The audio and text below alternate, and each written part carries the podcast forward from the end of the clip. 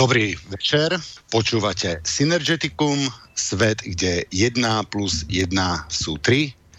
Hľadáme, čo nás spája, od mikrofónu vás víta Tibor Moravčík. Máme 27. novembra 2018, 18:01 a dovolte mi privítať, ja by som povedal takú neštandardnú postavu našeho slovenského, iné som chcel povedať, ale odboja, odboja, ma to nenapadá teraz iné slovo hodnejšie, a to je Rudolf Vasky. Ahoj, Rudo. Ahojte všetci, zdravím. No tak dneska to bude iba o ekonomike. Nebudeme rozoberať žiadnu revolúciu, žiadnu krv, žiadnu šťaku, žiadnu sračku, nič, len ekonomiku. Takže nič nebojte, môžete deti vaše tam, nemusí to stíšiť pre vaše deti, alebo ja keď pozriem moje videá, títo si musia dávať slúchatka, takže slúchatka dole a normálne naplno toto môžete dneska počúvať. No, lebo sa nebavíme o konkrétnej politike, o konkrétnych ľuďoch, ale bavíme sa o princípoch, ktoré idú vlastne naprieč celou našou históriou. Od štúdia by som rád privítal Martina Bavolára. Ahoj, Martin. Ahoj, Tibor. Čau, Tibor. Pozdravujem tu Ruda v štúdiu Bratislava. A ja pozdravujem nášho slovenského Snowdena. Bavolár, to je. Ďakujem a pozdravujem všetkých, ktorí počúvajú Slobodné vysielanie zo štúdia Bratislava. A kto chce telefonovať, môže zavolať sem priamo na číslo 0950 724 963 alebo napísať svoj komentár, názor, pripomienku, otázku na známu adresu studio@slobodnyvysielac.sk. Super. Takže ja som čítal tvoje články na tému Tretia cesta, Rudolf, aj som čítal tvoju knižku a myslím si, že keďže my tu hľadáme riešenia, ako z tejto neblahej situácie von, tak samozrejme musím si zavolať aj teba, lebo ty proste prichádzaš s nejakými riešeniami, s nejakou analýzou problému, už povedal by som od dávneho staroveku. Tak prosím ťa, približ nám tú tretiu cestu, o čo sa vlastne jedná. No, aby bolo jasné, tu sú dve veci. Tretia cesta ako ideológia, to už nejakí Francúzi alebo Nemci sa s tým zaoberali, ale o to tu nejde. Tu ide tretia cesta ako v ekonomike. A s tým sa ešte nikto nezaoberal, pretože to není také niečo ako, že máte Rakúsku ekonomickú školu alebo Londýnsku ekonomickú školu, Čikagsku ekonomickú školu. Táto tretia cesta, to sú opatrenia, ktoré boli zavedené v Nemecku po roku 1948 a zrušené v roku 1955. A tieto ekonomické opatrenia, keď sa pýtali Ludwiga Erharda, že ako by ich pomenoval, on ich pomenoval tretia cesta. Tie ekonomické opatrenia, nie žiadnu ideológiu v tom nebolo. No a toto vlastne je podstata toho, čo ja nazývam tretia cesta. Teda tretia cesta nebola vymyslená Ludwigom Erhardom. On to nevymyslel. On to len pomenoval. Takže toto, aby bolo jasné, čo sa týka pomenovania tretej cesty. No. Prečo to je tretia cesta, nazval to? Pretože to bolo niečo medzi kapitalizmom a komunizmom, akože ekonomicky. Keď v roku 1945 Nemecko bolo porazené, tak prvá vec, čo zaviedli, generál Clay dal rozkaz zdaňovanie všetkých ziskov a dividendov, ktoré neišli na reinvestície 100%. Oni toto zaviedli v rámci, tieto opatrenia, v rámci jak sa volá ten človek. Proste, teraz ma nápadne toho meno, to bol...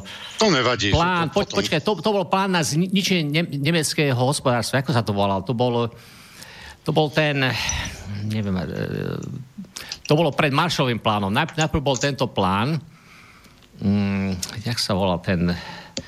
Nie, takto, bol plán, že Nemecko, z Nemecka spravia agrárnu krajinu. To znamená, že zlikvidujú všetok priemysel a začiatok tej likvidácie mal byť, že proste demontáž fabrík, čo aj oni urobili.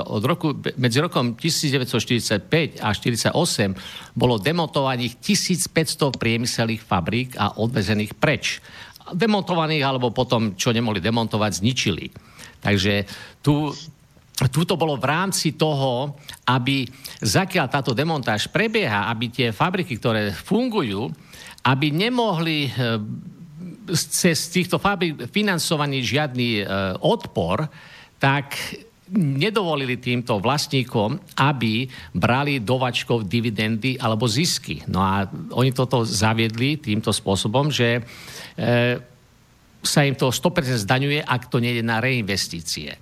Naopak, v Československu, aby odstavili týchto, čo spolupracovali s fašistickým režimom, Beneš, čo urobil, on neišiel demontovať tie fabriky, ale on znárodnil 500 priemyselných fabrík, aby proste týmto kolaborantom kolaborovali s nacistickým režimom, takže im zobral tie fabriky.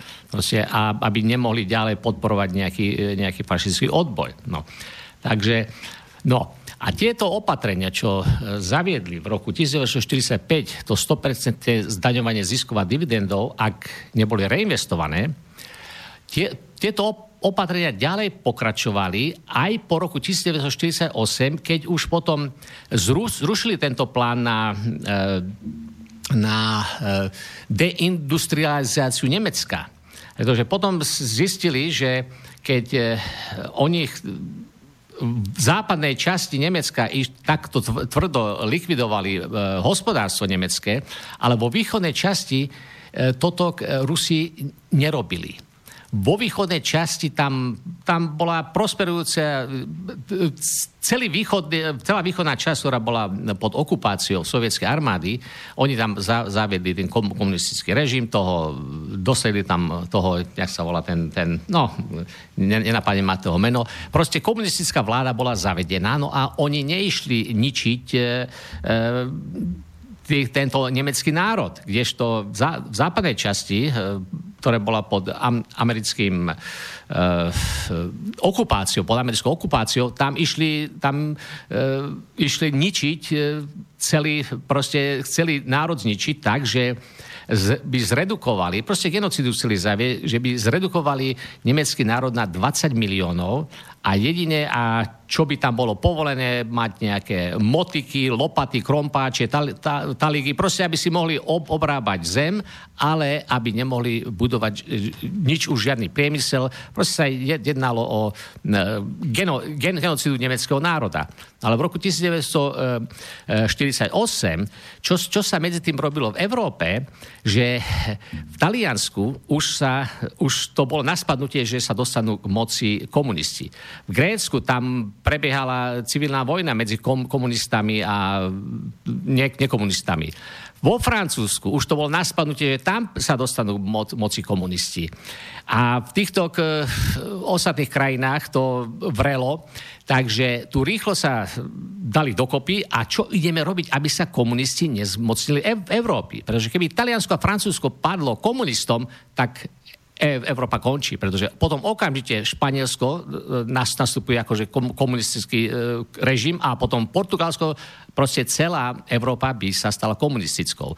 Takže preto oni rýchlo dali do akcie Marshallov plán, kde proste bolo za účelom obnovenia Európy, aby tam nebola bieda, mizéria, aby tam nebol hlad a tento Marshallov plán bol zavedený, aby zachránili Európu pred komunizmom. No a to sa im podarilo, pretože potom už ľudia mohli lepšie dýchať, už tam neboli proste takáto bieda veľká. No a na rozdiel od všetkých európskych štátov, nikde sa neuzdial hospodársky zázrak, ale iba v Nemecku. A ľudia pripisujú túto príčinu hospodárskeho zázraku tým, že však Američania Nemcom dali tam z Marshallovho plánu. No ale toto není pravda. Marshallov plán nebol sám o sebe príčina nemeckého hospodárskeho zázraku. Pretože Marshallov plán peniaze dostali napríklad Anglicko. 3-krát viac, než Nemci dostali. Aj v podstatnej Európe dostávali peniaze z Marshallov plánu, ale nikde sa neudial hospodársky zázrak, iba v Nemecku. No a príčina bola tá, že na rozdiel od ostatných krajín, či už bol Anglicko, Francúzsko, Taliansko a tieto krajiny, oni nemali zavedený to, čo zavedol generál Clay v roku 1945. Oni nemali zavedený tú povinnú reinvestíciu ziskov a dividendov, ak neišli takto. Nemali zavedenie 100% zdaňovanie ziskov a dividendov, ktoré neišli na reinvestície. Toto bolo zavedené iba v Nemecku. V Anglicku, čo sa stalo? V tom čase, ako Nemecku sa dial tento hospodársky zázrak, v Anglicku nastala taká hrozná inflácia, že skoro skolaboval celé hospodárstvo, a keby ešte nemali tieto kolónie, tak oni by totálne skolabovali. Akurát, že mali kolónie Angličania, takže ich to nevymazalo. Takže zakiaľ v Nemecku bol hospodársky zázrak sa dial a v ostatných krajinách to proste stagnovalo to a v Anglicku až do roku 1955 museli mať cenové kontroly. Kdežto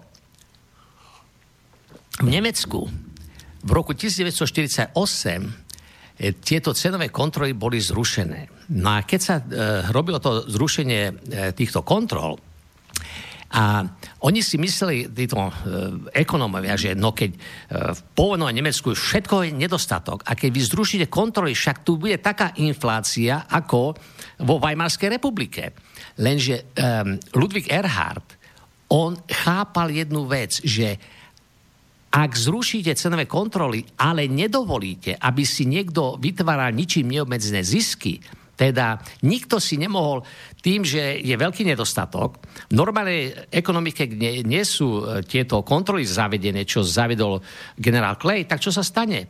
Keď niečo nedostatok, tak čo, tí výrobca si zvýšia ceny do stratosféry, no a my ryžujeme, my sa máme dobre.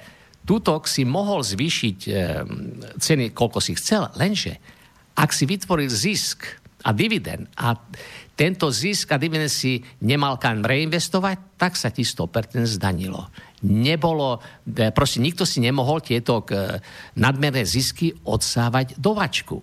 A osobné príjmy, keď to začalo v roku 1945, osobné príjmy nad 60 000 Reichsmark boli zdaňované 95%. A neskôršie v roku 1948 Erhard toto zvýšil, toto 95% zdaňovanie zvýšil na 25 000 Deutschmark, čo v Reichsmark by bolo 250 000 Reichsmark. V Deutschmark tam bolo 25 000 osobný príjem zvýšený, ale na to už bolo všetko osobný príjem zdaňovanie 95%. Takže ak si niekto dal plat aj milión Deutschmark, no tak v poriadku. Napríklad 25 000 nebolo zdaňované nič a nad 25 000 bolo zdaňované 95%. Takže to si nikto také platy si nedáva, lebo to väčšinu platu by odviedol do proste na daniach. A takisto výrobcovia nemali nejakú motiváciu nezmyslne zvyšovať ceny, pretože vedeli, tak dobre, keď my zvýšime ceny a vytvoríme obrovský zisk, no na čo nám to je, keď nemôžeme si to zobrať do vačku ako dividend, nemôžeme si to zobrať do vačku ako zisk, štát nám to zoberie, ak to nereinvestujeme, no tak radšej nebudeme zvyšovať ceny nezmyselne. No a takto bolo možné postaviť celé hospodárstvo nemecké na nohy, napriek tomu, že neboli cenové kontroly. Pretože tie cenové kontroly, keď v takomto prípade nie sú potrebné, ak vy nedovolíte, aby si nadmerné zisky niekto odsával do svojho vlastného vačku. No a čo sa stalo v roku 1948, keď Erhard zrušil tieto cenové kontroly. Dáme príklad, napríklad vajíčka. Vajíčok bol strašný nedostatok, pretože výroba vajíčok bola malá, no tak čo? Vajíčka boli strašne drahé. Sa obchodovalo za cigarety a tak, výmenný obchod bol. Nikde nebolo v obchodoch dostať vajíčka. Ale keď on zrušil kontroly, naraz čo? Vajíčka boli vo všetkých obchodoch. Lenže problém bol, jedno vajíčko stálo 3 Deutschmarky. Takže preto bolo v obchodoch plno vajíčok, pretože veľmi málo kto si mohol dovoliť kúpiť jedno vajíčko za 3 marky. No ale pre tých pár ľudí, ktorí sa rozhodli kúpiť to vajíčko za 3 marky, tak pre týchto tá výroba vajíčok postačovala. No ale čo sa stalo? Teraz za normálnych okolností to vajíčko stojí 3 feniky. 3 marky, to znamenalo až vyše 10 000% zisk na jednom vajíčku zarábali títo výrobcovia vajíčok. No a keby neboli tieto opatrenia, čo generál Clay zaviedol, čo sa stane teraz? No tak nikto by nemal nejakú motiváciu zvyšovať produkciu vajíčok, pretože by si povedal, hej, ja zarábam na jednom vajíčku 10 000% zisk, no na čo by som ja vyrábal ďalšie vajíčka? Ale v tomto prípade, keďže boli toto zdaňovanie, 100% zdaňovanie ziskov, ktoré nie sú reinvestované, bolo v platnosti, no tak čo? Ten výrobca vajíčok tvoril obrovský zisk, ale on to musel reinvestovať do zvýšenia produkcií vajíčok. A tým, že obrovské peniaze sa teraz boli k dispozícii do reinvestície výroby vajíčok, no tak tým sa produkcia strašne začala zvyšovať.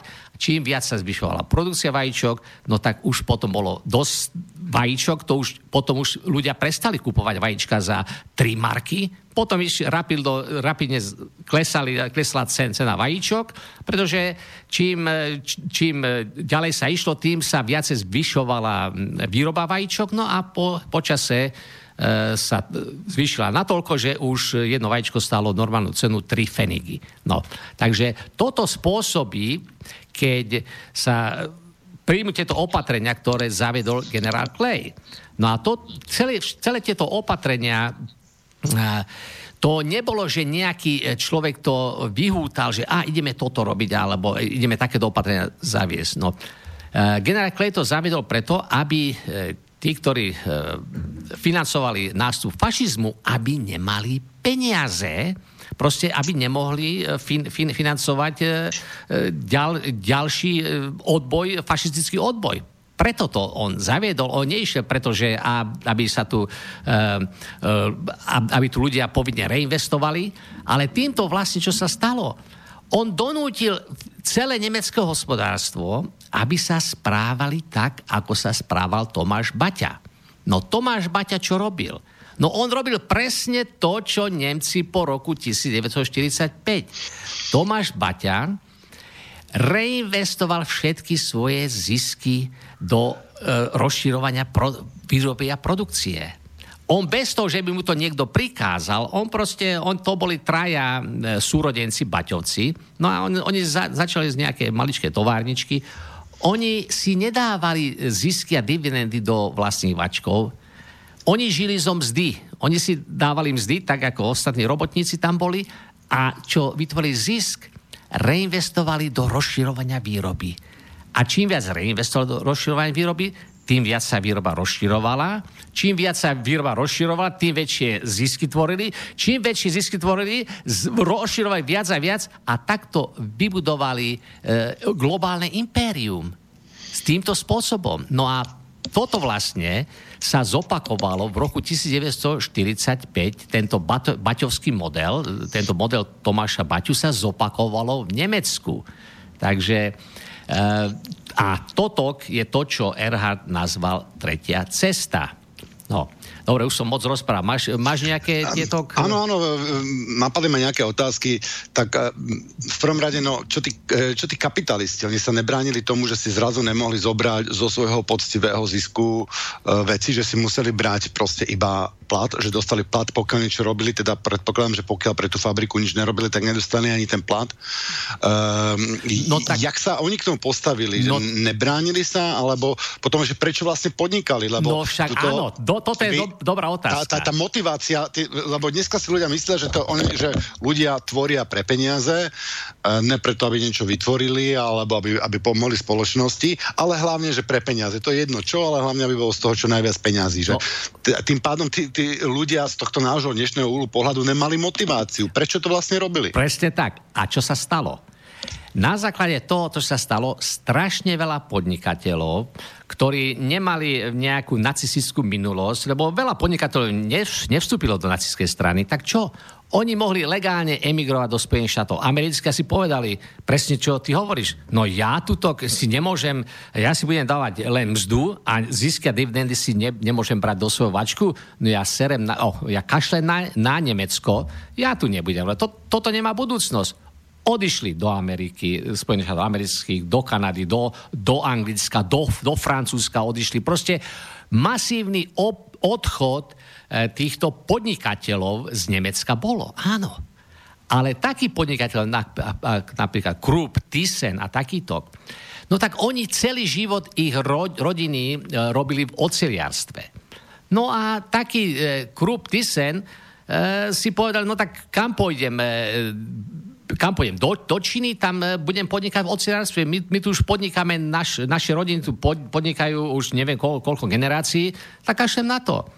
Mali prístup ku peniazom, mohli si obnoviť svoje továrne tým, že mali prístup k Marshallovomu plánu, k tým kreditom z Marshallovho plánu, tak čo robili? Si povedal, kašlem na to, ja nepotrebujem piť šampanské, ja nepotrebujem proste nejaký luxus, ja budem ako ostatní robotníci, ale môj rodinný biznis si obnovíme. A toto si povedal Krupp, toto si povedal Thyssen, toto si povedali zo Siemens, tieto rodiny si povedali, no tak čo? Ja, aj keď budem žiť skromne, ale moja fabrika, čo moji rodičia vystávali, sa bude obnovená. Moje továrne budú obnovené, čo moje tieto predchovia vystávali, budú obnovené. Takže áno, časť podnikateľov z Nemecka odišla pre túto príčinu, čo ty si hovoril, že proste, čo tu budem, keď nemôžem zisk stvoriť, ale čas podnikateľov, ktorým išlo o podnikanie, o svoj rodinný podnik, ktorí chceli ďalej pokračovať, oni si povedali, dobre, nebudem žiť v luxuse, ale ja mám radosť z toho, že moje oceliárne sú obnovované a znova budeme produkovať. Čiže paraziti odišli. Áno. A tí, čo chceli tvoriť, pre spoločnosti ostali. Áno, a čo sa stalo? Tu teraz bol dopyt, napríklad niekto vyrábal klince a si povedal, no tak ja tu nemôžem tvoriť zisk na týchto klincov, ja idem preč. To znamená čo? Tu bola potreba klincov, ale nikto to nevyrábal, pretože ten výrobca klincov odišiel preč, alebo výrobca šrobov. No tak čo? Tam bolo plno robotníkov, ktorí vedeli vyrábať klince, ktorí vedeli vyrábať šroby, tak si povedali, tuto je dopyt po klincoch, ja tie klince vyrábať viem, ja idem do biznisu výroby klincov. Ďalší, ja idem vyrábať šroby. Takže tým, že tí paraziti odišli preč, tým urobili miesto pre ostatných. Takže veľká väčšina podnikov, ktoré boli založené v Nemecku po druhej svetovej vojne, sú takéto nové podniky, čo obyčajní robotníci, inžinieri, proste takíto ľudia, obyčajní ľudia, ktorí nikdy nepodnikali, boli vcucnutí do podnikania, pretože tam bola potreba a oni tú potrebu išli naplňať. A do dnešného dňa tie firmy ešte fungujú, prosperujú a vidíte, takže tento argument, no to nemôžeme, pretože odídu preč a nebudú mať, nebude nás tu kto zamestnávať. Ty idiot. Keď tu je potreba nejakého výrobku, a ten výrobca odíde preč. No tak dobre, Slovák, tu príde Jano, Jožo, Mišo, tuto treba vyrábať klince. Tento výrobca klincov odišiel preč. Chceš vyrábať klince? Ja viem vyrábať klince. Dobre, založ si podnik, budeš vyrábať klince. A tým, že odišiel preč, on vlastne urobil miesto pre toho nášho Jana, Miša, Ďura, alebo proste pre hocikoho, kto chce vyrábať, kto chce produkovať a ktorý chce z toho žiť. No a takže to je úplný blúd, keď niekto povie, no toto nemôže takéto opatrenia, pretože oni odídu. No však dobre, odídu. Takže ani dneska sa nemusíme triasť, že odídu investori a my to pokápeme od hladu. Inými slovami. Ľudia to berú tak, že oni sem prídu a oni nám dajú peniaze. A no, ten kapitál môže odísť, môže otiecť, ale podstatné je ten priestor. Tu sa bavíme o ten priestor. Ten má tú cenu, ten má tú hodnotu, ten priestor a tí ľudia. Takže on, keď kapitál odíde, tak on kapitál to vidí z toho istého úhlu, pohľadu, že ja už tu na Slovensku, alebo v Nemecku v tomto prípade, ja dúfame, že niekedy raz aj na Slovensku, ja už tu ovce strihať nemôžem. Tu sa mi už ovce strihať nedajú až na kožu, prípadne chvíľami až na krv.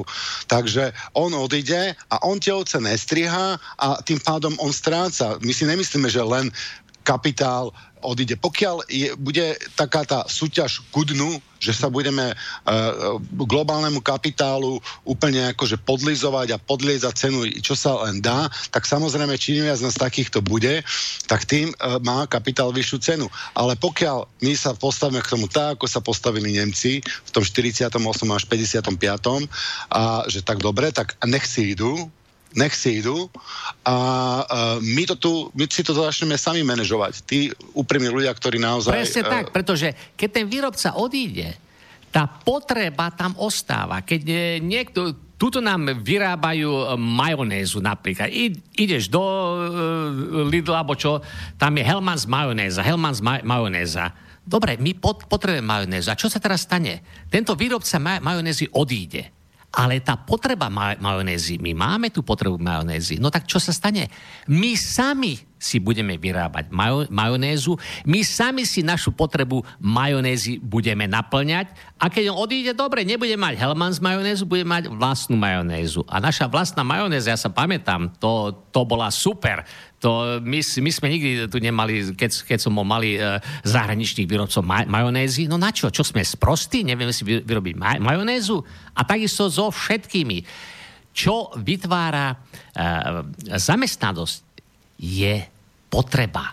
Ak identifikuješ nejakú potrebu a ty tú potrebu začneš naplňať, ty máš zamestnanie. Teraz ale čo sa deje? Títo hajzli majú potrebu vytvoriť zisk. Takže potreba, vo svete je potreba automobilov. Tak čo spravia? Oni povedia, dobre Slováci, viete čo? Tu je vo svete potreba automobilov. Vy tú potrebu automobilov budete naplňať, my vám dáme nejaké odrobinky, ale zisk, to, čo vy vytvoríte, si zoberieme do vačku. Vy tu budete mať pracovné tábory, tu dostanete pár šupek a buďte radi, že si môžete potom kúpiť chleba a proste čokoľvek, aby ste prežili. Ale takto, keď my ich vykopneme, tá potreba tu stále je. Potreba automobilov tu stále je. Takže my si môžeme vlastnú automobilku postaviť, my si môžeme postaviť proste vlastné továrne a vlastné výroby na naplňanie potrieb. Takže zamestnanie sa vytvára ako? Nie tak, že príde z Bruselu a niekto dá nejaké peniaze. Tu máte 1 000 000 eur na vytvorenie pracovných miest. Na čo? My to nepotrebujeme. Choďte dopredu s vašim 1 000 000 eur.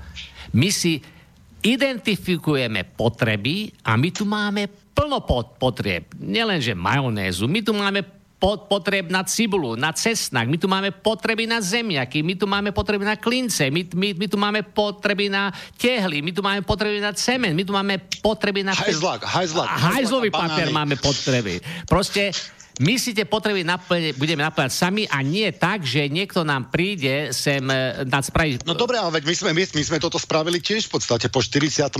my sme tiež spravili, boli potreby a my sme ich naplňali aj bez toho globálneho kapitálu. Presne sme tak. Ich naplňali a mali sme... nežili sme síce v luxuse, ale naše základné potreby boli naplnené. No ale sa vyvíjalo však koľko... My sme elektrifikovali dediny. Toto málo kto vie, že po 48. roku ešte boli v Československu boli dediny, kde nebola ani elektrika. My sme stávali elektrárne, elektrifikovali sme dediny, sme tu zavádzali výskumné ústavy, vývoje strediska, a toto sme všetko budovali. Takže keby v roku 89 nám toto tu nerozbili, no tak dneska už by sme boli pri týchto technológiách, ktoré sú dnešné technológie, dneska by sme boli na úrovni Švajčiarska. Lenže títo házy to potrebovali zničiť, aby sme my nenaplnili nikoho potreby, pretože my sme boli taká strojárska veľmoc, my sme po celom svete vyvážali naše strojárske produkty. My sme robili investičné celky, však v Alžírsku tohoto Štefunkov otec, to je ten predseda strany Progresívne Slovensko, jeho otec bol v Alžírsku, lebo tam budovali nejaké investičné celky a on tam potom s jeho otcom tam bol. No a to sme... A v Južnej Amerike. V Južnej Amerike, v Iráku, v Sýrii, však... A nebudeme sa rozprávať o zbrojnom priemysle, aký sme mali a tak ďalej. A všetko, že sme si to vlastnili sami. Že to väčšinu z toho bolo buď v národnom, alebo v štátnom vlastníctve, že my sme boli akcionári toho štátu a my sme mali, proste ten štát mal istý majetok. A teraz ten štát majetok nemá skoro žiadny. Presne tak. Lebo všetko sa muselo sprivatizovať, všetko sa muselo nehať pri vlastníci ľuďom, lebo tu trebalo narýchlo vytvoriť kapitalistickú triedu, ktorá by to tu mala pod kontrolou a ktorá by nás to držala skrátka, aby sme tu nebodaj nemali, ja neviem, že by začalo prekvietať družstevníctvo alebo podobne nejaký iný model, ako je ten klasický kapitalistický. My to potrebovali proste úplne aby rozbiť. Sme boli nesvojprávni, aby sme boli ako v Sudáne, že tam sú chudiaci, tam je Sahara, púšť je tam, nič nevedia, tam výraz nevedia, aby sme boli takí chudiaci, že ani zemiaky si nevieme dopestovať. Z Egypta zemiaky nosí, cibulu z Holandska a cesnak z Číny. Proste my urobili z nás bezprizorných idiotov. Proste jak nejakých chudiákov a takto sa potom masa dobre ovláda. Všetko zničiť, čo predchádzajúce generácie vybudovali. No a jasné, tak čo vy chudáci, vy ani zemiaky neviete si dopestovať. Z Egypta vám dovezieme zemiaky a chleba vám z Nemecka dovezieme. A práve takéto hovadiny urobili z nás úplných idiotov, úplných proste nesvojprávnych, presne ako taký nejaký retardovaný národ. Dalo by sa povedať, Rudo, že privatizácia je vlastne zrada. No tak áno, však toto bolo orabovanie. Však tu sa malo privatizovať. Ja nie som proti privatizácii, keby to bolo robené vo forme dlhodobého prenájmu na 30 rokov. Alebo napríklad, čo sa robilo Napríklad my sme mali super výskum v počítačoch. My sme boli na špičkovej sieti, vrchole, čo sa týka počítačov, čo sa týka kybernetiky. My sme mali super špičkové vývoje strediska. A tie vývoje strediska tak tak napredovali, že keď sa u nás zavedla výroba 8-bitových počítačov, no tak to bol plán, súdruhovia spravili plán, že budú vyrábať 8-bitové počítače. A zakiaľ sa spustila výroba, už naši vývojári mali 16-bitové počítače. Lenže, keďže tu boli tento komunistický plán, ten riaditeľ továrne, on nemohol povedať, no dobre, už sú 16-bitové počítače, ja nebudem vyrábať 8-bitové počítače, ja zastavím produkciu a idem na 16-bitové počítače. Lenže on to nemohol urobiť, pretože plán bol vyrábať 8-bitové počítače proste na ten rok, tak on to chuďak nemohol zastaviť. No a čo sa stalo? Ale na západe, tam tiež vyvinuli 16-bitové počítače, tam čo spravil ten manažer, čo tam vyrábal počítače? On zastavil výrobu, prebehol na 16-bitové počítače a vyrábal. Zatiaľ my sme vyrábali tu 8-bitové počítače, už na západ vyrábali 16-bitové počítače. Lenže nie preto sme vyrábali 8-bitové počítače, že sme boli sprostí, neschopní vývoja, ale že preto, že tu bolo tak riadené hospodárstvo, že tu sa plánovalo, ročný plán, vyrobiť 8-bitové počítače.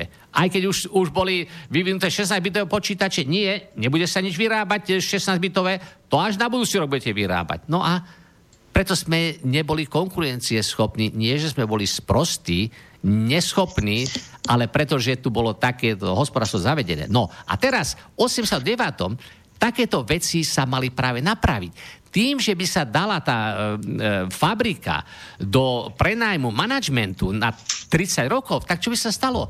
Ten manažment už by nemusel počúvať ústredný výbor komunistickej strany, plánovaciu komisiu, čo máte vyrábať.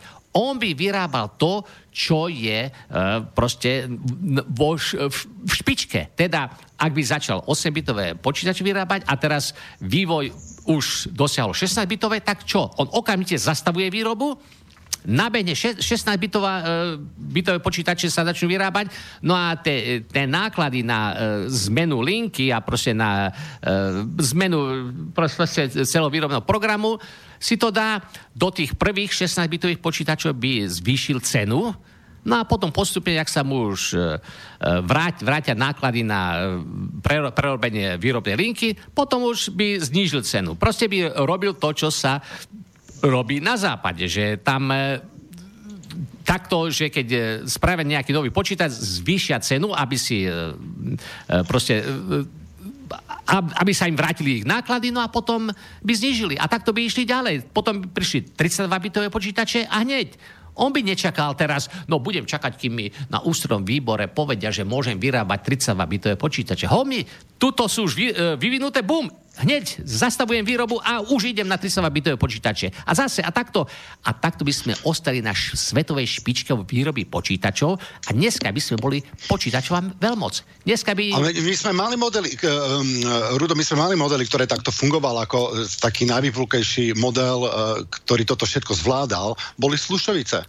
Čubové Slušovice, ale len jeden. A preto Slušovice, Havel sa osobne zaslúžil o to, aby sa Slušovice zavreli, aby sa Slušovice zrušili. Áno, ale tak toto malo byť celé... No toto ja hovorím, že toto keby sa stalo po 89., že tu máte tieto továrne do dlhodobého prenájmu, to a nie zničiť, ale čo sa stalo? Tuto sa to za korunu sa to sprivatizovalo. Oni to nezobral tú továreň, že bude vyrábať, produkovať a že bude vyvíjať nejaké produkty. Nie, zober továreň, rozkradnúť, dať peniaze do vačku a hotovo. No, takže v tomto je to zločin, čo sa tu urobilo. Tu sa malo, čo prechádzajúce generácie vytvorili, to sa malo zvelaďovať. A bolo by sa to zvelaďovalo, keby sa tieto továrne dali do dlhodobého prenajmu súkromníkom, a títo by to riadili. A keď by sa uvidelo, ty si není schopný, dobre, dáme to niekomu inému, hej, skús ty si neschopný, dobre. No a čo si myslíš o ekonomické demokracie, o tom, že by to proste ľudia správali ako družstvo, jak je ten Mandragón alebo podobne, že by to bola v podstate družstvo vlastnené tými zamestnancami, samozrejme nejaký manažment, ktorý je platený primerane tej funkcii a tej zodpovednosti a tak ďalej. Čo si myslíš o družstevníctve? O družstevníctve je dobré, však povie sa, do dnešného dňa v Japonsku je kapitálska krajina, ale tam sú poľnohospodárske družstva. To nie je výmysel komunistov, družstevníctvo, to je prirodzený vývoj, že proste... Za prvej republiky sme mali vyspelé družstevníctvo. Áno, ľudia sú tak dezinformovaní, oni si myslia, že to komunisti vymysleli, to nevymysleli komunisti. To funguje už dávno v kapitalistických krajinách, ako v Japonsku, alebo aj v Južnej Kórei, a v týchto... Tam funguje družstevníctvo. Takto sa dajú malí výrobcovia dokopy a im to, proste tým, že združia svoje prostriedky, už každý jeden nemusí kupovať kombajn. Všetci kúpia jeden kombajn a ten kombajn im pokosí všetky polia. Alebo každý nemusí kúpovať traktor a pluh. Jeden pluh kúpia traktor, boom, a všetky polia im poore. A takto ich to o mnoho lacnejšie vyjde. Ale keby nebolo združené v družstve, no tak čo?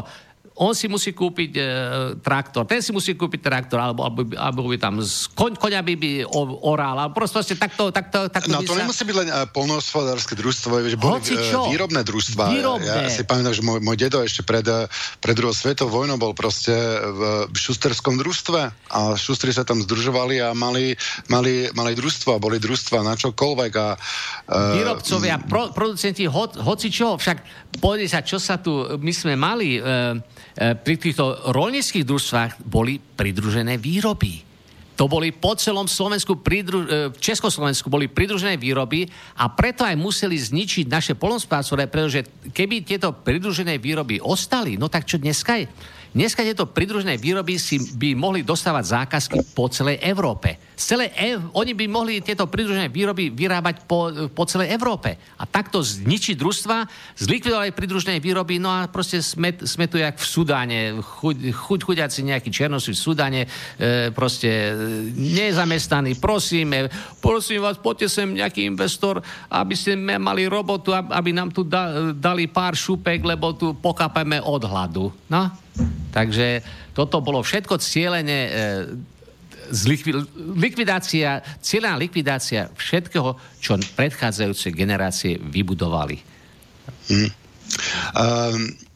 Samozrejme, že dostaneme sa aj potom k tomu, že vlastne, čo teda s tým v druhej časti relácie, ale ešte pred pesničkou by som sa ťa opýtal, jak to, že to tým Nemcom tí Američania a Angličania dovolili? Niečo také spraviť, takéto zdaňovanie, že ich tam hneď neprepadli alebo nezbombardovali ešte raz pre istotu, že ja neviem, nepozabíjali tých ľudí, že čo si to vlastne dovolujú, lebo je to vyslovene proti tomu americko-anglickému systému kapitalizmu. No však, lebo to chvíľu trvalo, aby prišli na to, čo vlastne sa udialo, pretože oni to zakázali, oni toto 100% zdaňovanie ziskov a dividendov urobili preto, aby nemuseli zoštátňovať tieto podniky. Pretože toto zoštátňovanie podnikov sa robilo v sovietskej sfére,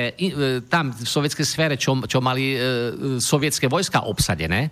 A teraz, ako týmto fašistom zabrániť, aby sa nedostali k peniazom? No tak to urobili tak, že všetko, čo nejde na reinvestície, všetko im zoberieme, takže im to 100% budeme zdaňovať. Zisky a dividendy. Jedine, čo si budú môcť zobrať na reinvestície, proste na obnovu, údržbu a proste, aby mohli z čoho kúpovať materiály, ale ostatných zisk a dividend sa 100% zdaňuje. Aby tam proste, aby nemohli financovať ďalších fašistov, lebo to sú tí istí ľudia, ktorí financovali nástup fašizmu v roku 1933. Tak si myslím, nebudeme to zoštátňovať, však keby sme začali zoštátňovať, však Rusi by sa nás smiali. My tu bojujeme proti komunistom a my tu budeme zoštátňovať. My budeme robiť presne to isté, čo Stalin robí. Však to by sa smiali. Ale takto, necháme im, nech to prevádzkujú, ale žiadne zisky a dividendy si do vačku nebudú dávať. No, preto toto zaviedli. A kým na to prišli, čo vlastne urobili, to ich chvíľu trvalo. A ako na to prišli? Ja im poviem. Keď v roku 1952 bola táto korejská vojna, no tak čo? Nemecko už začalo produkovať.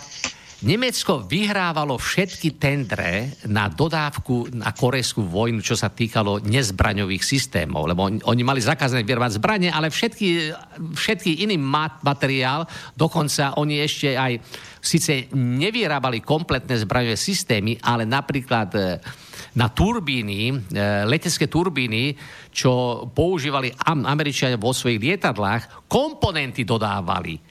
A preto, lebo oni to najvyššia kvalita a najlacnejšia bola. Tieto firmy, oni nemuseli tvoriť získať dividend, tak čo?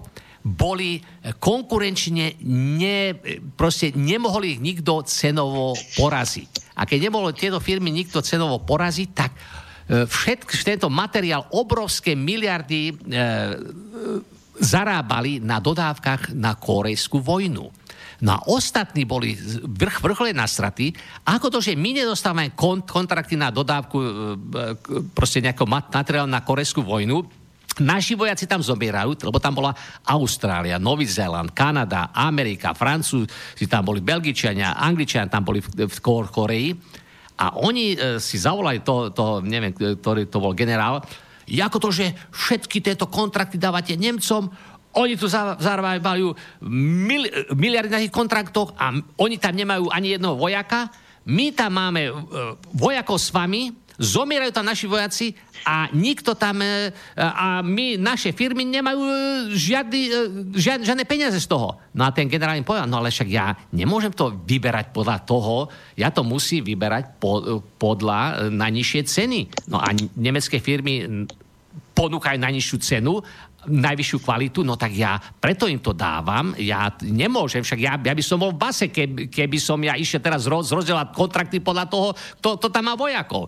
No, a však oni povedali, však urobte to, čo Nemci, však aj vy to daj tak lacne. A oni sa potom dali dokopy, zistili, ako to, že tí fašisti, ktorí pred pár rokmi porazili týchto fašistov, my ich porazili vo vojne. Ako je to možné, že oni nám konkurujú cenovo a my ich nemôžeme cenovo poraziť? A oni prišli na to. Oni naraz zistili, však tie nemecké firmy, oni nemusia tvoriť zisk a dividend. Oni netvoria zisk a dividend, pretože len toľko zisku a dividendu tvoria, aby mali na reinvestície. Ale netvoria zisk a dividend, aby odvádzali akcionárom. Ale my Anglicku, v Nemecku, v Anglicku, Francúzsku a v Austrálii a v Novom Zélande a v Kanade a títo všetky naše firmy musia nielenže platiť svojim zamestnancom, ale musia tvoriť zisk a dividend pre akcionárov. A my by sme mohli konkurovať Nemcom, ak by sme žiadny zisk pre akcionárov netvorili, žiadny dividend by sme im nedávali, tak potom by sme mohli konkurovať cenovo Nemcom. Ale keďže my to nemôžeme, naši akcionári nám nedovolia, aby sme predávali našu produkciu tak nízko ako Nemci, však potom by sme nemali z čoho platiť dividendy. Takže v tom si uvedomili, kurva, čo tí Nemci robia? Však tí Nemci, preto nás takto bijú v konkurencii, pretože oni žiadny dividend nemusia tvoriť. A už sa potom naštvali, to bolo nejak v 52. 53. A už začali, toto musí prestať, toto musí tento... Sloboda. Áno, ale... Slobodu, čo je to za sloboda, keď štát si dovolí... Áno, a už začali toto. 100%. A išli po Erhardovi, ako si to dovolujete robiť? A Erhard im povedal, to bol rozhovor London Times, to bol, ja som to mal niekde odfotené. A Erhard hovoril, ale veď ja som to nezaviedol, to zaviedol generál Clay v roku 1945. Ja som s tým nemám nič spoločného. Tak potom išli sa dali dokopy, sa dali a kúrni šopa. Tuto generál Clay, a on vie, prečo to zaviedol, aby proste títo fašisti nemohli si dávať zisky. Tak čo? Okamžite tam bola veľká porada, Nemcov to musí zastaviť. Tak čo? Dobre, zastavíme to. Tak zrušili tento rozkaz generál Claya zrušili v roku 1955. Od toho momentu už nemecké firmy mohli tvoriť zisk, už mohli tvoriť dividend, už mohli platiť akcionárom od roku 1955. Takže potom už sa to akože troška zabrzdilo, lenže čo urobili nemecké firmy? Nemecké firmy napriek tomu, že mohli tvoriť veľké zisky a dividendy, oni naďalej tieto zisky a dividendy reinvestovali do vývoja a výskumu. A tak, čo sa udialo? No dneska máš nemecké firmy, ktoré do dnešného dňa nemajú vo svete konkurenciu. Sú to elektronické firmy, sú to strojárske firmy, ktoré vyrábajú také špičkové produkty, že v celom svete nemajú konkurenciu, pretože oni neustále, aj keď už mohli odsávať si dividendy, oni neustále to reinvestovali do výskuma a vývoja, tak dneska máš tu veľa týchto elektronických firiem. Ľudia si myslia, že Japonci sú najväčší v elektronike. Nie, Japonci sú v elektronike v nejakých televíziách a nejakých hovadinách, ale nejaké vysoko špecializované elektronické proste nejaké zariadenia, vysoko špecializované strojárske zariadenia, v tom Nemci nemajú konkurenciu. Pretože nikto tak nereinvestoval do vývoja výskumu ako Nemci. No, takže a to je vďaka tomu, že sa naučili po roku 1945. Ja im to zatrhli, jak im to akože vnútili. Máš o tomto nejaký prehľad, že no jak to vlastne prebehalo? Však to bol oni im nadiktovali, že už musia dovoliť tvoriť zisk a dividend. No tak všetci títo baróni, grófi a títo Thyssenovci a Thyssen a Krupp, oni boli radi, tieto rodiny. Aha, teraz budeme si žiť, ako sme si žili predtým. Tvoríme zisky, dividendy si dávali, miliónové odmeny si dávali a proste už začali odsávať pre seba a už sa obnovila tá fašistická tá reakcionárska banda, ktorá priniesla fašistov k moci v roku 1933, sa zase začala obnovovať. Lenže teraz už nie. Takže fašizmus sa začal vracať inými slovami. Ale nie tak, že by kooptovali národný socializmus, nie. Tak, že kooptovali liberálnu demokraciu. A tá istá banda, ktorá dala pod inou značkou, hej? Presne tak. Predtým sa volali fašisti, tá značka sa už je proste sprofanovaná. Á, nie. Tak teraz pod novou značkou prichádzajú liberálna demokracia, ale všetko to financujú a riadia títo istí ľudia, tie isté rodiny. No vlastne vznik Európskej únie, čo to bolo? Však to je starý fašistický plán na ovládnutie Európy. Lenže to bol fašistický plán, no a teraz to urobili ako liberálny plán, akože na proste spraviť Európske hospodárske spoločenstvo, to najprv bolo, no a potom pravda, že Európska únia a tak ďalej, proste ten plán na ovládnutie Európy, starý fašistický plán je to, čo máme dneska Európsku úniu. Je to aplikované. Dobre, no dáme si pesničku na trošičku oddychu. Dobre, a po pesničke pokračujeme. Dobre, no, počujeme sa.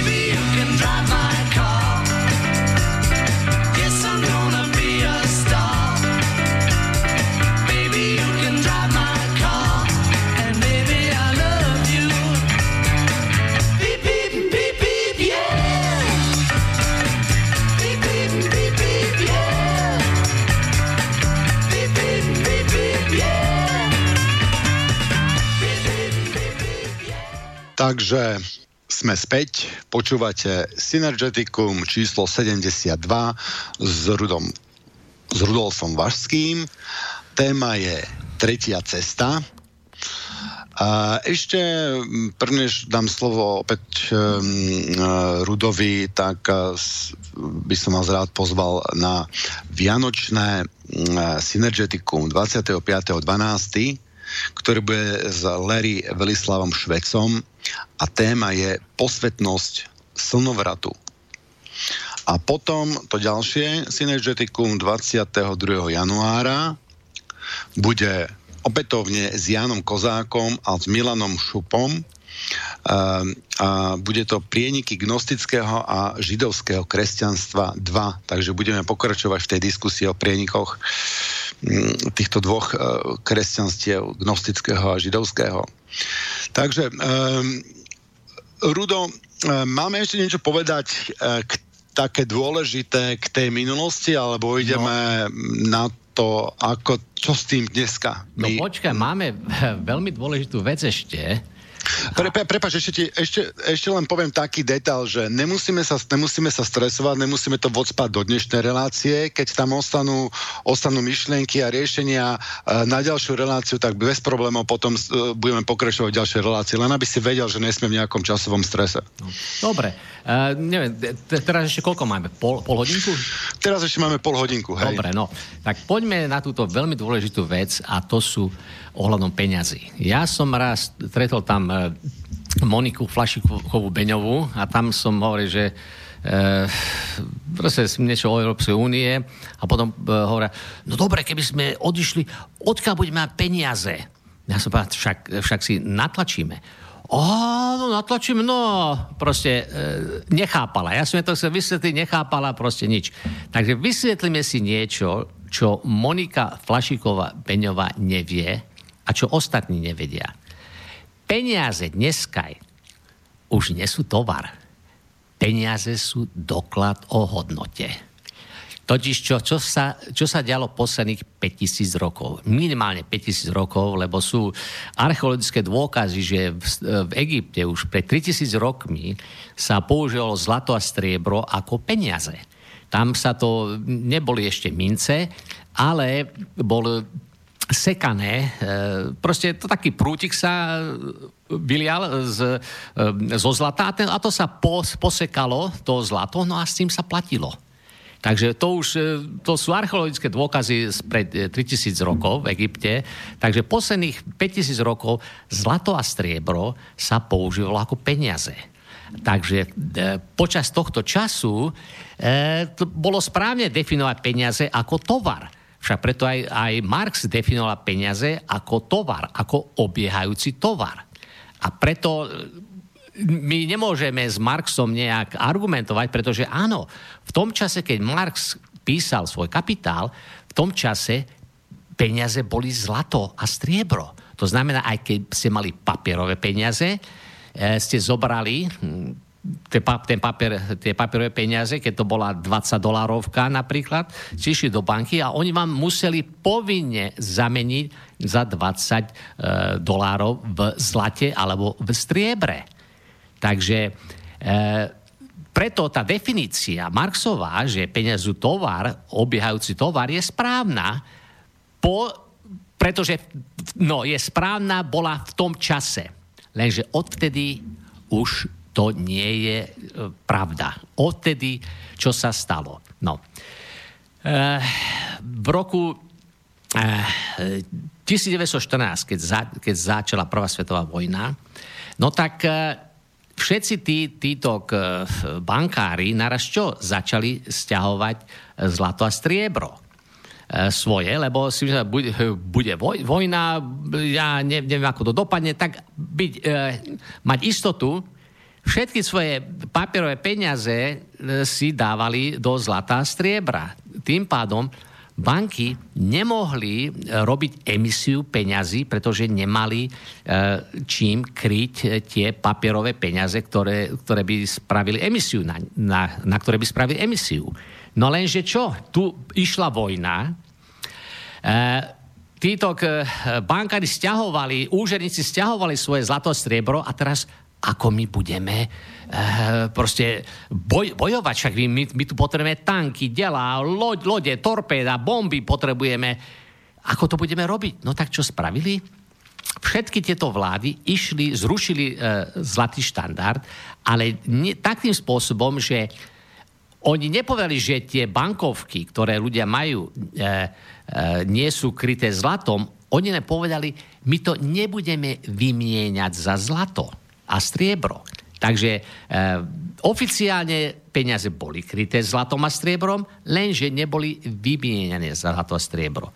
A týmto spôsobom oni mohli robiť emisie peňazí, koľko potrebovali, v obrovských miliardových sumách a neboli kryté zlatom a striebrom.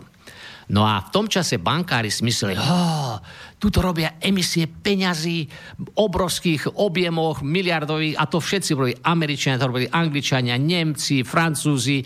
To bude inflácia jak hrom, to sú ničím nekryté peniaze, proste sú už predpovedali katastrofickú infláciu. Len čo sa stalo? Prišiel prvý rok vojny, 1914, druhý rok vojny, tretí rok vojny, 1918, vojna skončila a inflácia žiadna. Čo sa to tu dialo? Ako to, že napriek tomu, že obrovské sumy peňazí sa robili emisie, teda týchto papierových peňazí, ničím nekrytých, teda nekrytých zlatom a striebrom, ako to, že nastala inflácia. A títo hajzličkovia bankári, oni na to prišli prví. Totiž čo sa stalo? Ak vy spravíte emisiu peňazí za účelom krytia výroby a produkcie, žiadna inflácia nemôže nastať. Pretože za každý papier, ktorý vy vydáte, sa niečo vyprodukuje. Ak tuto potrebovali ako Fordové fabriky, Ford veľa dodával nákladných aut pre armádu. No tak čo sa stalo? Oni vytlačili peniaze, ničím nekryté, zaplatili Fordovi za autá, no a Ford dodal auta. Teda niečo ozajstné hodnotné bolo produkované za tie papierové peniaze nekryté zlatom. Takže tie peniaze neboli kryté zlatom, ale boli kryté tými autami. A takisto nejakému poľnohospodárovi, keď potrebovali, aby svine choval pre armádu, potrebovali robiť konzervy pre vojakov. No tak čo? Odkiaľ peniaze? Oni nemali zlato a striebro, tak čo? Natlačili peniaze papierové, dali tomu farmárovi za tie jeho svine, no a ten farmár dostal síce peniaze, ale niečo za to vyprodukoval ozajstné a hodnotné. Takže takto sa vlastne peniaze stali doklad o hodnote. Žiadny tovar. Už nemusel, ten farmár nedostal zlato a striebro, ten farmár dostal peniaze, a tie peniaze ako keby vydokladovali tú hodnotu, ktorú on vyprodukoval. Ak vyprodukoval 100 svíň, no tak jemu dali tie peniaze, ktoré vlastne bol doklad o tom, že on vyprodukoval 100 svíň. On tieto peniaze zobral a zase použili niekomu, kto dodával mu krmivo, svojim zamestnancom platil. Proste vždy tie peniaze boli niečím kryté, nejakou prácou, boli kryté nejakou výrobou, nejakou produkciou, nejakými ozajstnými a hodnotnými veciami. A keď peniaze sú dávané do obehu na krytie výroby nejakých ozajstných a hodnotných vecí, nemôže nastať inflácia. Ale keď peniaze sú dávané do obehu na základe ničoho, teda na základe úrokov, za účelom platenia úrokov, tie úroky nie je nič vyprodukované a tu sa dostanú peniaze do obehu na platenie ničoho, no tak jasné, že tie peniaze, ktoré nič nevyprodukovali, teraz sa nafúkujú v ekonomike a teraz hľadajú niečo ozajstné hodnotné napriek tomu, že nič nevyprodukovali. Takže keď Ford vyprodukoval auta, on vyprodukoval niečo ozajstné hodnotné.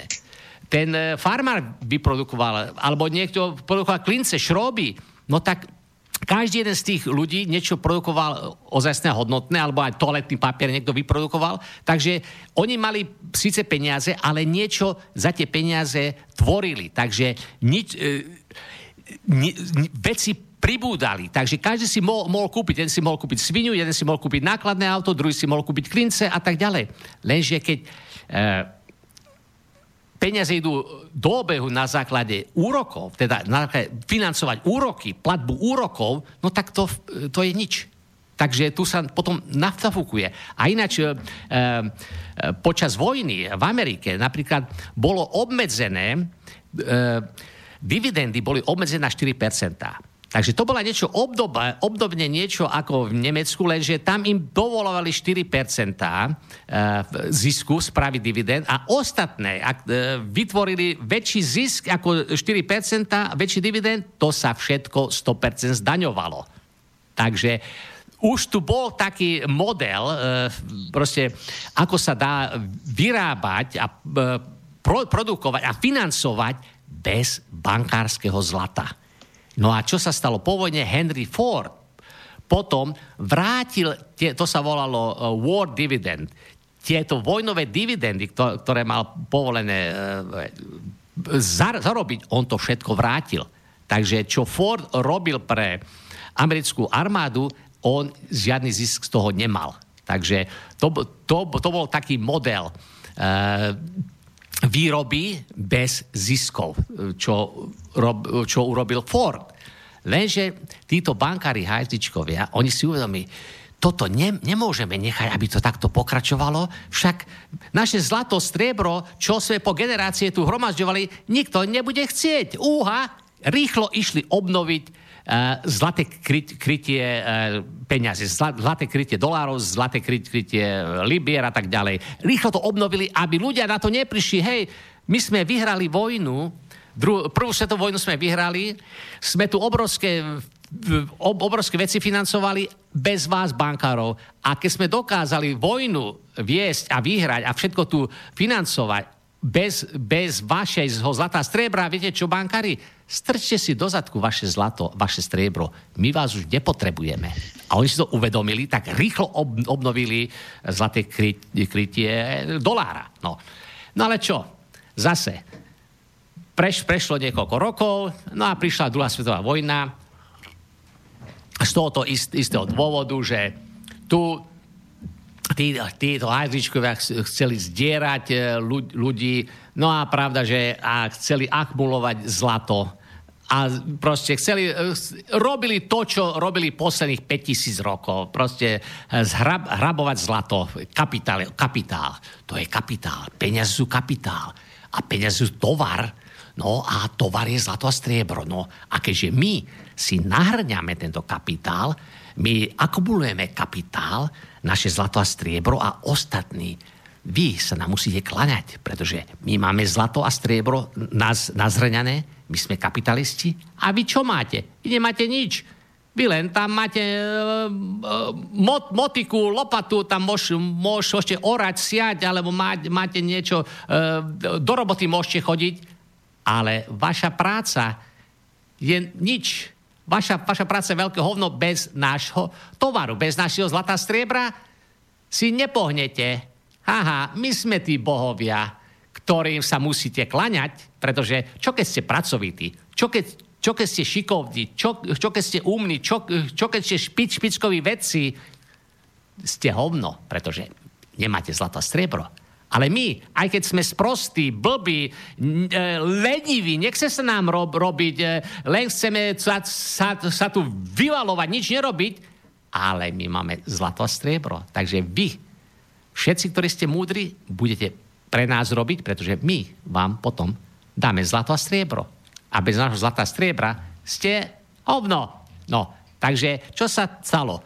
Oni toto ďalej začali takto pod prvej svetovej vojne, no a tam zákonite prišlo k vojne, no a zase Anglicko bolo čo?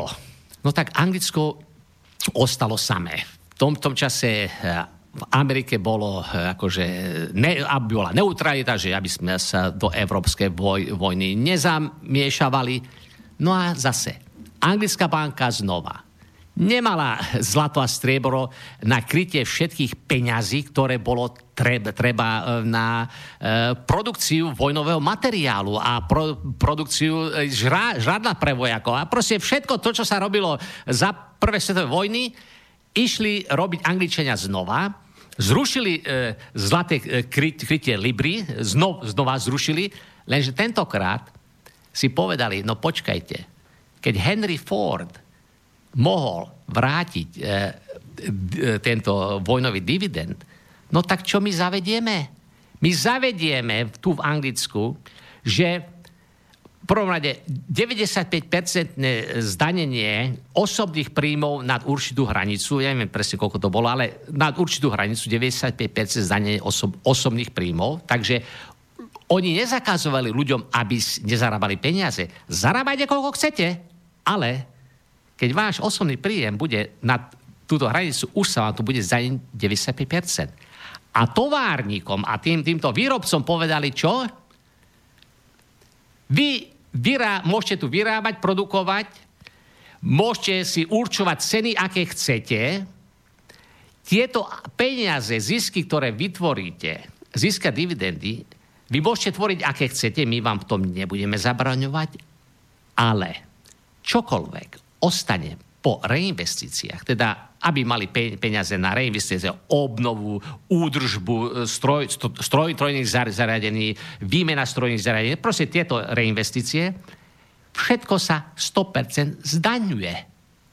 My vám nebudeme platiť 4% dividend, vám nepovolíme žiadne dividendy, žiadne zisky, pretože my sme obklúčení teraz, bojujeme o prežitie a vy, baróni, grófi, vy si tým myslíte, že tu budete sedieť a ešte brať dividendy a nič nerobiť? Nie. Chceš jesť? Chod do továrne, presne ako ostatní robotníci idú do továrne. Budeš robiť za mzdu, nebudeš ísť zo ziskov dividendov, ale zo mzdy. A všetci baróni, grófi v Anglicku, všetci princovia, princezné a také markízy a hen takí kniežatia, všetci museli robiť v továrňach, pretože zisky a dividendy akékoľvek sa im zdaňovali 100%. Nikto nemohol žiť zo ziskov a dividendov, ale všetci museli makať v továrne. Nejdeš do továrne? Fáň, nemusíš. Skapeš od hladu, pán gróf, pán barón, pán knieža. Počkej, to ako oni vážne išli normálne, že v anglicky, to sa mi aj nechce veriť. Áno, však toto sa tají. Však preto Anglicko mohlo prežiť. Áno, toto sa tají. Oni prečo neušli aj do Ameriky, alebo tam, kde nemuseli robiť a ten svoj kapitál tam mohli nejakým spôsobom si užívať. Nemohli zobrať zlato a striebro. Oni mohli zobrať natlačené libry, lenže tie natlačené papierové libry im boli na nič, pretože neboli vymeniteľné zlato a striebro a zlato a striebro nemohli odvážať si proste von, pretože čo spravili Angličania, tuším, aj všetko zlato a striebro si táto Národná banka anglická si dala odviesť do Ameriky, takže oni im nemohli si tam, títo, ktorí by chceli ujsť, si nemohli vymeniť za zlato a striebro svoje peniaze, svoje majetky. No, takže to bola asi taká nejaká nižšia strieda, lebo však tá vyššia strieda, tá ušla do Ameriky a tá potom platila prípadne aj Hitlera, aj Angličanov, aj všetkých tých. Tam bola zase taká vyššia nejaká, tá kapitalistická, oligarchická trieda, ktorá žila stále akože v luxuse, či už to bola, ja neviem, či v Austrálii, alebo v Amerike a mali investície všade. No áno, oni mali rozložené riziko, nemali len v jednej krajine, ale už v tej dobe mali rozložené riziko a že mali kapitálové investície všade po svete. Áno, to je pravda, však mali v Indii, v Novom Zelande, v Austrálii, v Kanade, áno, takto. Tí zdrhli preč, ale čo bolo v Anglicku, všetky majetky v Anglicku, čo boli, z tých majetkov oni nemohli brať žiadny dividend, žiadny zisk z tých majetkov, čo boli v Anglicku, čo boli v Indii a v Londýne. Áno, to je pravda. Boli takí, čo mali majetky po celom svete, tak áno, oni jednoducho zdrhli a tam si užívali ďalej, lebo tam oni to neboli zavedené tieto ekonomické opatrenia v týchto dvoch krajinách. Ale v Anglicku, čo boli, Anglicko na území Veľkej Británie, tam to bolo, takže ak bol nejaký grof barón, ktorý nemal investície v zahraničí, ale mal tam nejaké majetky, mal tam továreň v Anglicku, mal tam toto, takýto priemyselník a onaký priemyselník, on z toho, čo v Anglicku mal, nemohol z toho žiť. Ináč ako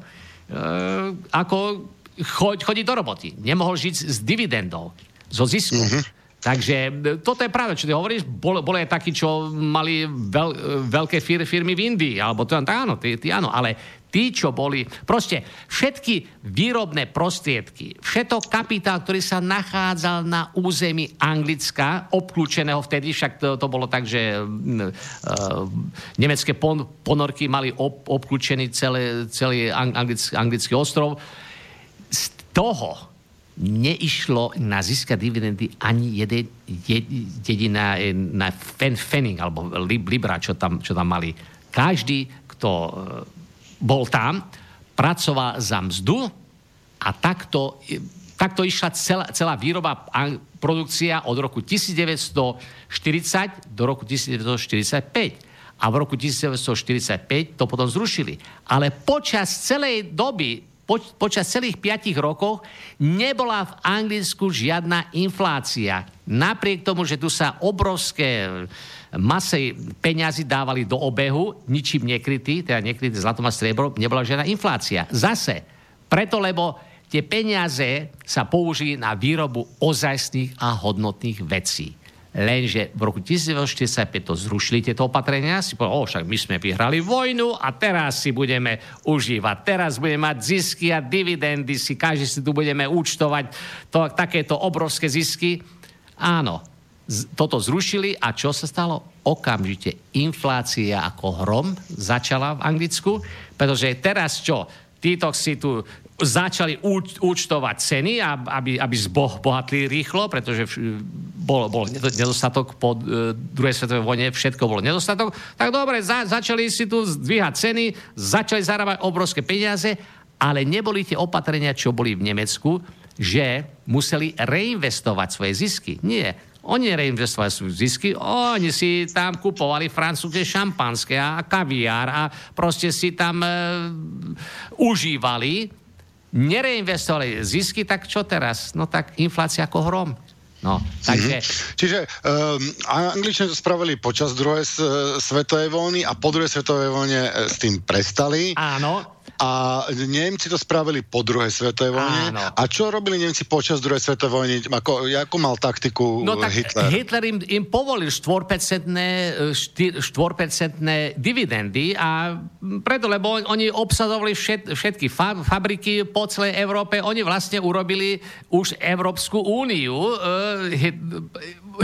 Hitlerové hospodárstvo urobilo Európsku úniu. Všetky továrne v Československu, všetky továrne v Maďarsku, Polsku, všetko to bolo pod kontrolou týchto unionistov, týchto Európanov.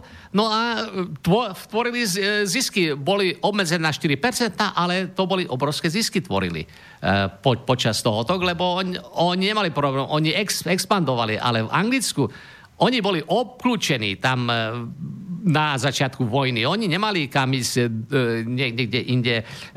Čo mali v Indii továrňa, to im potápali nemecké ponorky. Im to potápali všetko. Takže museli sa spoliehať len na svoju vlastnú výrobu, čo tam na ostrovoch vyrábali. No ale podstata je tá, že tu sa ukázalo, že peniaze, ak nie sú používané na platenie úrokov, ak sú používané výlučne na vydokladovanie hodnoty, peniaze nemusia byť kryté ničím, žiadnym zlatom, žiadnym striebrom, stačí, keď sú krytí výrobová produkciou a žiadna inflácia sa nestane. No, to je celá pointa a preto teraz, čo sa stalo. Keď Nemci dostali z Marshallovho plánu, to neboli doláre, to nebolo, že teraz Nemci dostali, tu máte doláre, Nemci, a chodte si, majte teda dobre. To boli kredity. To znamená, keď Krupp potreboval obnoviť svoje vysoké pece, ktoré boli zbombardované, no tak čo? Nemec dostal Deutschmarky, úver v Deutschmarkách, on za to kúpil... On s tými nemeckými markami zaplatil za tie vysoké pece, ale oni nedali nemecké marky tým výrobcom vysokých pecí. Oni zobrali kredity z toho Marshallovho plánu a zaplatili doláre tomu Kruppovi a on dostal vysoké pece a on neplatil v dolároch, on platil v nemeckých markách. Tak neviem, či to vysvetľujem dobre. Proste to boli kredity na nákup amerických výrobkov, tento Marshallov plán. Takže čokoľvek ste potrebovali, nejaké strojné zariadenia, čokoľvek z Ameriky ste si doviezli, ste potrebovali liahareň na sliepky, ste si doviezli z Ameriky, lebo tam boli kredity. No a ináč potom Nemecko splatilo tento Marshallov plán, všetko, čo dostali z Marshallovho plánu, Nemecko to splatilo. To nebol, Marshallov plán nebol nejaký dar. To oni všetko posplácali, ale takto ich to naštartovalo. Takže Krupp mal obnovené svoje oceliarstvo, Thyssen mal obnovené svoje oceliarstvo, firma Siemens obnovila svoje Mercedes a Volkswagen a všetky tieto zbombardované fabriky, to bolo všetko zrovnané zo zemou, pekne si to obnovili znova, no a hotovo. A nepotrebovali, žiadne doláre nepotrebovali, len nemecké marky, ktoré oni si sami natlačili. A oni si natlačili marek, koľko potrebovali. Takže tu Rudo, takto sa ťa opýtam. Oni, keď im to teda, akože v 55. im to zrušili, tým Nemcom, tam neboli nejaké hlasy, alebo nie sú tam aj do dneska nejaké hlasy, ktoré by vlastne na toto poukazovali a ktoré by povedali, že pozrite sa, toto je funkčný model, že bola tam taká, v Nemecku taký nejaký myšlienkový prúd, ktorý by sa k tomu chcel vrátiť? Ale boli systematicky likvidovaní, Ja som letel do Ameriky asi pred 7-8 rokmi s nemeckým bankárom. On nevie, čo sa stalo po roku 1945. To sa neučí na školách. Toto on nevie nič o hospodárskom zázraku. To bol hospodársky zázrak, dobre. Oni to nazvali hospodársky zázrak práve, aby sa ľudia na to nič nepýtali. Keď sa pýtajte, ako to, že Nemci sa dostali behom 7 rokov, od roku 1948 do roku 55, sa dostali z totálne zbombardované krajiny na predvojnovú úroveň. A keď sa toto spýtate bankára nemeckého, jak ja som sa ho spýtal, keď som s ním letel do Ameriky, či o tom vie, že aké to vysvetlenie má, že tu totálne zbombardovaná krajina behom 7 rokov sa dostalo na predvojnovú úroveň. A on povedal, no tak to bol zázrak, to bol zázrak. A takto proste to sa zakazuje na školách rozoberať toto. Keď dneska máme ekonomickú školu v Bratislave, ja som tam nahovaral jedného profesora, aby sme toto začali rozoberať, prišiel zákaz. To je, čo Šereš tam dotuje túto školu, našu vysokú ekonomickú školu, tam dáva nejaké tieto peniaze a on zakazuje vo všetkých školách, aby sa vôbec o tomto debatovalo. To je zákaz. To proste, keď povieš nejakému ekonómovi, nejakému z Rakúskej ekonomickej školy, poďme si rozoberať nemecký hospodársky zázrak. To bolo preto, lebo tento Erhard zrušil cenové kontroly. A povie, to je blbosť. Veď cenové kontroly sa rušia po celom svete a nesne sa hospodársky zázrak, tam je niečo iné. Poďme si to rozobrať. To bol hospodársky zázrak. Proste nechcú s vami o tomto debatovať. Proste majú zákaz o tomto s vami debatovať. Nemecka. To je ešte, že máme slobodný vysielač. No tak to je jediné médium. a kde tento zákaz neplatí, kde toto budeme rozoberať. Mohli by sme sa dohodnúť predbežne na 19.2. by sme pokračovali v tomto. Dobre. Aby sme sa teda zamerali aj na to riešenie a jak to aplikovať dneska. Dobre, som za. Super. Ďakujem ti, že si prijal pozvanie a že si nám toto vysvetlil. Ja si myslím, že to je veľmi, veľmi poučné a ďakujem Martinovi Bavolárovi, že nás tam zmanéžoval. Počúvaj, aj Slobodnému vysielaču môžem ďakovať, lebo ja mám iná zákaz vstupu do Slobodného vysielača, ale toto bola akože výnimka, že sa tu nebude rozoberať politika, ale ekonomika, takže neviem, či... Takže si úplne iný Rudolf Vasky, aký je o politike. Takže by ma mali pustiť možno na toho 19. Ja si myslím, že to bude v pohode. Táto relácia, ja si myslím, že má informačnú hodnotu. Takže ďakujem aj poslucháčom, že nás počúvali a teším sa o 4 týždne. Do počutia. Do počutia a ja sa teším. Táto relácia vznikla za podpory dobrovoľných príspevkov našich poslucháčov. Ty sa k nim môžeš pridať. Viac informácií nájdeš na www.slobodnyvysielac.sk. Ďakujeme.